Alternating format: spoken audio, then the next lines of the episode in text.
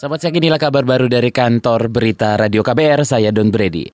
Kepala Staf Kepresidenan menggagalkan usaha tiga aktor penyelundup senjata ilegal untuk aksi 22 Mei hari ini. Kepala Staf Kepresidenan Muldoko mengatakan penyelundupan senjata itu dilakukan secara sistematis oleh para pelaku. Muldoko menyebut ada dua pistol yang disita oleh Badan Reserse Kriminal Kepolisian. Muldoko menegaskan penyelundupan senjata bukan dilakukan oleh kelompok teroris, tapi kelompok yang sengaja menunggangi aksi 22 Mei. Tapi Muldoko enggan menyampaikan siapa dalang di balik aksi penyelundupan senjata itu. Nama-namanya sudah jelas, ada namanya Asumardi ini yang mencari senjata.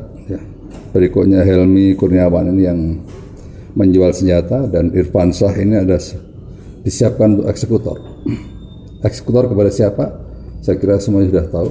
Para pejabat yang memang sudah disiapkan untuk mau digunakan sebagai sasaran. Kepala Staf Kepresidenan Muldoko menegaskan masih menunggu waktu yang tepat untuk mengungkap kasus penyelundupan senjata api itu secara lebih jelas. Muldoko juga menjelaskan penangkapan yang terbaru itu berbeda dari kasus Sunarko. Sebelumnya bekas Danjen Kopassus Sunarko menjadi tersangka atas kasus penyelundupan senjata. Saat ini aparat menahan Sunarko di rumah tahanan militer Guntur, Jakarta.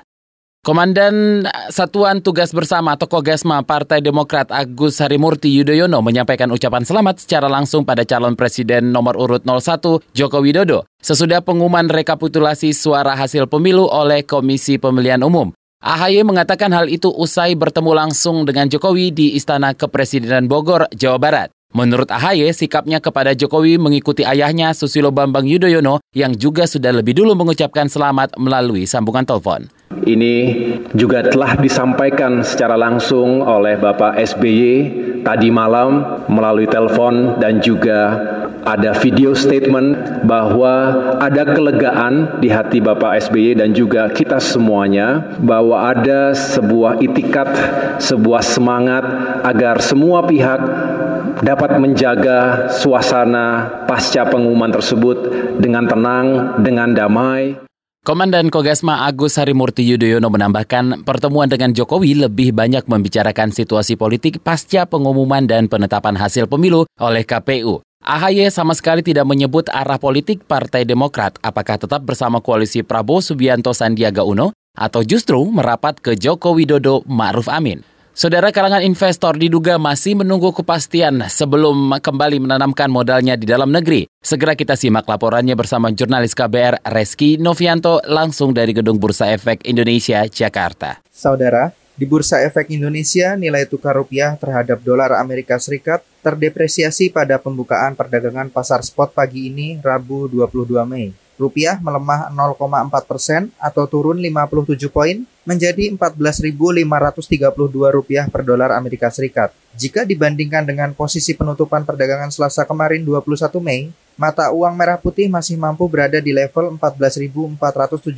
rupiah per dolar Amerika Serikat. Sementara itu, masih berdasarkan pantauan KBR, indeks harga saham gabungan IHSG pagi ini dibuka anjlok 0,23 persen atau turun 13 poin ke level 5.937 di awal perdagangan Rabu 22 Mei. Penguatan ini berbanding terbalik bagi IHSG. Pasalnya pada akhir perdagangan Selasa kemarin 21 Mei, IHSG ditutup menguat 0,74 persen pada level 5.951. Sebelumnya kemarin Dirut Bursa Efek Indonesia Inarno Jayadi merasa yakin bahwa investor asing bakal kembali masuk ke dalam negeri pasca hasil rekapitulasi pemilihan presiden yang memenangkan Jokowi Ma'ruf Amin. Inarno mengatakan, para investor masih menunggu kepastian untuk menggelontorkan dananya ke dalam negeri, namun kata dia, setelah adanya kepastian maka investor akan menambah daya investasinya lagi. Dari Bursa Efek Indonesia, Reski Novianto, KBR. Demikian kabar baru dari kantor Berita Radio KBR. Saya Don Brady.